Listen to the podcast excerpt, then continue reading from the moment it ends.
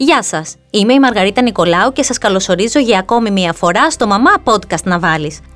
Στο σημερινό μας podcast έχω κοντά μου τον κύριο Αθανάσιο Παπανικολάου με ευτήρα, χειρουργό γυναικολόγο και ειδικό αναπαραγωγής. Μαζί θα συζητήσουμε για το εάν επιτρέπεται ή όχι το μπάνιο στη θάλασσα με περίοδο. Κύριε Παπα-Νικολάου, σας ευχαριστώ πολύ που δεχτήκατε την πρόσκλησή μου και που σήμερα θα δώσουμε απαντήσεις σε ερωτήματα που έχουν όχι μόνο οι γυναίκες, αλλά και οι μαμάδες με έφηβα κορίτσια που αδιαθέτησαν και που για πρώτη φορά θα είναι το καλοκαίρι τους διαφορετικό. Καλημέρα σας και από μένα. Ε, ευχαριστώ πολύ για την πρόσκληση και ελπίζω να φάνουν χρήσιμες οι πληροφορίες που θα δώσουμε στις μαμάδες και στα έφηβα κορίτσια. Και εγώ σας ευχαριστώ. Θα αρχίσω με την ερώτηση που κάνουν όλες οι γυναίκες. Μπορεί μια γυναίκα να κάνει μπάνιο στη θάλασσα με περίοδο ή όχι; Η απάντηση είναι πολύ απλή. Ασφαλώς και μπορεί να κάνει μπάνιο στη θαλασσα Ε, δεν υπάρχει κανένας ιατρικός λόγος που να της το απαγορεύει. Φανταστείτε γυναίκες που έχουν πολύ αίμα πολλές μέρες περίοδο να τους λέγαμε ότι δεν θα μπορούν να κάνουν μπάνιο στη θάλασσα το καλοκαιρι Δηλαδή θα είναι σαν να τους λέγαμε ότι δύο εβδομάδες, 15 μέρες το καλοκαίρι δεν θα μπαίναν στη θάλασσα. Αυτό προφανώς και δεν ισχύει, δεν στέκει. Μπορούν οι γυναίκες όταν έχουν περίοδο να μπουν στη θάλασσα άφοβα και δεν διατρέχει η γυναίκα κανένα κίνδυνο ε, μπαίνοντας στη θάλασσα ή και στην πισινα Ναι. Αφού λοιπόν την απάντηση τη δώσαμε και είναι ναι, ότι μπορεί ένα κορίτσι και μια γυναίκα αντίστοιχα να μπει στο νερό, στη θάλασσα με περίοδο, Υπάρχει κάποια συγκεκριμένη μέρα της περίοδου που μπορεί να μπει στο νερό, δηλαδή να αποφεύγει τις πρώτες μέρες που έχει αρκετή ροή ή, ή όχι; Ναι. Ε, θεωρητικά μπορεί να μπει από την πρώτη μέρα που έχει αίμα, όμως ε, γίνεται αντιληπτό ότι εάν τις πρώτες μέρες κυρίως που συναντάται το φαινόμενο να έχει μεγαλύτερη ποσότητα αίματος, μεγαλύτερη Εκεί προφανώς η ίδια η γυναίκα ή και το κορίτσι μπορεί να αισθανθεί άβολα ε, μπαίνοντας στη θάλασσα με τόσο αίμα οπότε αν αποφασίσει να μπει μπορεί να μπει διαφορετικά θα περιμένει τις επόμενες μέρες της οι οποίες θα έχει μειωθεί η ροή και θα μπει πιο εύκολα στη θάλασσα. Στη θάλασσα. Τα έφηβα κορίτσια που έχουν αδιαθετήσει για πρώτη φορά να αναβάλουν το μπάνιο στη θάλασσα ή όχι, αν είναι αδιάθετα. Δεν αλλάζει και για τα έφηβα κορίτσια. Ασφαλώς μπορούν να μπουν και αυτά στη θάλασσα μετά την περίοδό τους, την πρώτη ή τη δεύτερη, mm-hmm. τις πρώτες περιόδους που ε, έχουν. Μπορούν ε, να μπουν με την επιλογή της σερβιέτας σε αυτή την περίπτωση. Διακόπτεται η περίοδος αν μια γυναίκα ή και κορίτσι μπει στο νερό ή όχι η περίοδος δεν διακόπτεται άμα μπει η γυναίκα ή το κορίτσι στο νερο Αυτό που μπορεί να παρατηρηθεί είναι σε περιπτώσεις που τα νερά είναι πολύ κρύα. Ε, επειδή το κρύο κάνει άγκυο-συστολή δηλαδή μειώνεται η διάμετρος των αγκιων ε, με έναν μηχανισμό να μειωθεί η ροή του αίματος και σε πολύ σπάνιες περιπτώσεις έχει παρατηρηθεί ναι να διακοπεί για εκείνη για εκείνο το μηνα η περίοδος. Αναφέρατε πριν ότι μπορούν τα κορίτσια να μπουν στο νερό με μια σερβιέτα αν θέλουν. Δεν υπάρχει κίνδυνος μικητίασης σε αυτή την περίπτωση. Δηλαδή το να χρησιμοποιήσει μια σερβιέτα να μπει στο νερό, να κάνει το μπάνιο, το παιδί ή η γυναίκα να βγει, να την αλλάξει. Εκείνη τη στιγμή που θα είναι μέσα στο νερό, υπάρχει κίνδυνος να μολυνθεί; Ναι. Η απάντηση στο ερώτημά σας είναι εξής ότι ο κίνδυνος της μικητιασης ε, υπάρχει είτε είναι στο νερό είτε είναι και εκτός νερού όταν φοράμε για πολύ ε, χρόνο τη σερβιέτα ή και το ταμπον καμιά φορά. Ε, ο μύκητας είναι ένας μικροοργανισμός ο οποίος αναπτύσσεται στην υγρασία οπότε και η θάλασσα, το υγρό στοιχείο και η σερβιέτα ή το ταμπον που ε, ουσιαστικά στην περιοχή αναπτύσσουν την υγρασία και την διατηρουν καθιστούν ε, πιο ευάλωτο τον κόλπο και το εδίο εξωτερικά της γυναίκας στον μικροοργανισμό, στο μύκητα, στην κατηντίαση που λέμε Άρα και τα δύο μαζί, ναι, ε, αυξάνουν την πιθανότητα να αποκτήσει κάποια κολπίτιδα κατά τους καλοκαιρινούς μήνες η γυναικα Θα μείνουμε λίγο στις μικητιάσεις. Εμείς οι γυναίκες ε, σίγουρα κινδυνεύουμε και όταν έχουμε σεξουαλικές επαφές στην περίοδο του καλοκαιριού να, να αποκτήσουμε, να κολλήσουμε, να μήκητα τέλος πάντων. Τα κορίτσια που δεν έχουν σεξουαλικές επαφές και είναι μικρότερης εκεί στα 10, 12, κινδυνεύουν από μικητιάσεις σε αυτή την ηλικία και χωρίς πάλι τον παράγοντα της σεξουαλικής επαφής, από άλλους παράγοντες. Κινδυνεύουν, όπως είπαμε, η υγρασία είναι το νούμερο ένα παράγοντας που προκαλεί το μύκητα ε, διαταραχή στο pH του κόλπου είτε από την υγρασία είτε ακόμα και από συνθήκες του καλοκαιριού που μπορεί να μείνουν πολλή ώρα με το μαγιό βρεχμένο πάνω τους. Είτε από τις πετσέτες, την άμμο, τις τουαλέτες, τις παραλίες που γίνονται κοινή χρήση.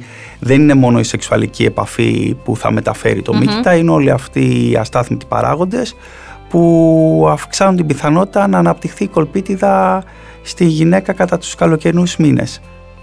Κάποια κορίτσια διαμαρτύρονται ότι αν κάνουν μπάνιο στη θάλασσα με περίοδο, μετά πονάνε. Είναι φυσιολογικό αυτό ή όχι;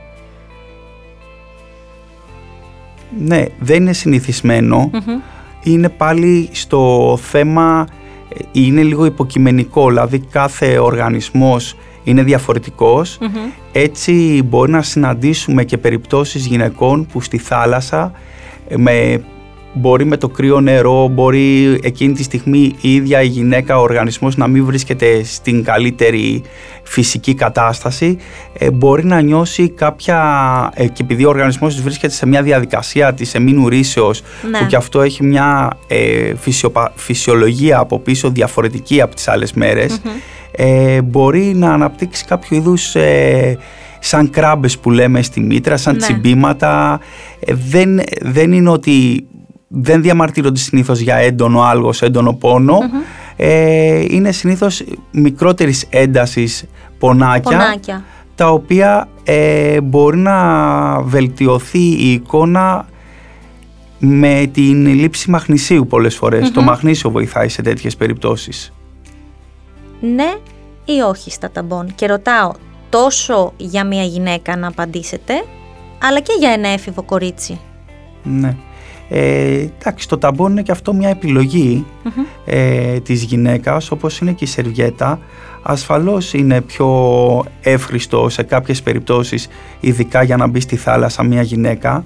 Ε, μπορεί να το χρησιμοποιεί, απλά θα πρέπει να έχεις στο νου της να καλό είναι να κάνεις συχνές αλλαγές και την περίοδο που θα το χρησιμοποιήσει εκείνες τις μέρες καλό ίσως να είναι να κάνει και καμιά πλήση η γυναίκα ναι. ακόμα και ενδοκολπική με χαμομήλι που έχει καταπραγητικές ε, για να νιώσει πιο ευχάριστα και πιο και να μην κινδυνεύει από αυτά που είπαμε προηγουμένως τις κολπίτιδες. Τώρα το ταμπόν για μικρές ηλικίες ασφαλώς ε, λοχεύει ας πούμε κινδύνους να το πούμε συσσαγωγικά αν τυχόν ε, υπάρχει ο παρθενικός ημένας μήπως γίνει κάποια του παρθενικού ημένας χωρίς να η ίδια να το επιθυμεί. Κλείνοντας, θα ήθελα να δώσετε κάποιες μικρές και γρήγορες συμβουλές τόσο στις γυναίκες που μας ακούν, αλλά και τα έφηβα κορίτσια και τις μαμάδες τους αντίστοιχα. Γιατί υπάρχουν πολλές μαμάδες όπως εγώ, που με βοηθήσετε πάρα πολύ σήμερα, η αλήθεια είναι αυτή, που έχουμε κορίτσια στα 12 χρονών που αδιαθέτησαν για πρώτη φορά φέτος. Και όλα αυτά γύρω από τη θάλασσα και την περίοδο είναι πρωτόγνωρα για εκείνες και χρειάζονται μια συμβουλή για να ξέρουν τι είναι σωστό, τι λάθος, τι να προσέξουν και τι όχι. Εντάξει, περισσότερο θα σταθώ σε κανόνες υγιεινής της περιοχης Αυτό είναι που θα πρέπει οι γυναίκες ή και τα κορίτσια να προσέχουν κατά τη διάρκεια των καλοκαιρινών μηνών.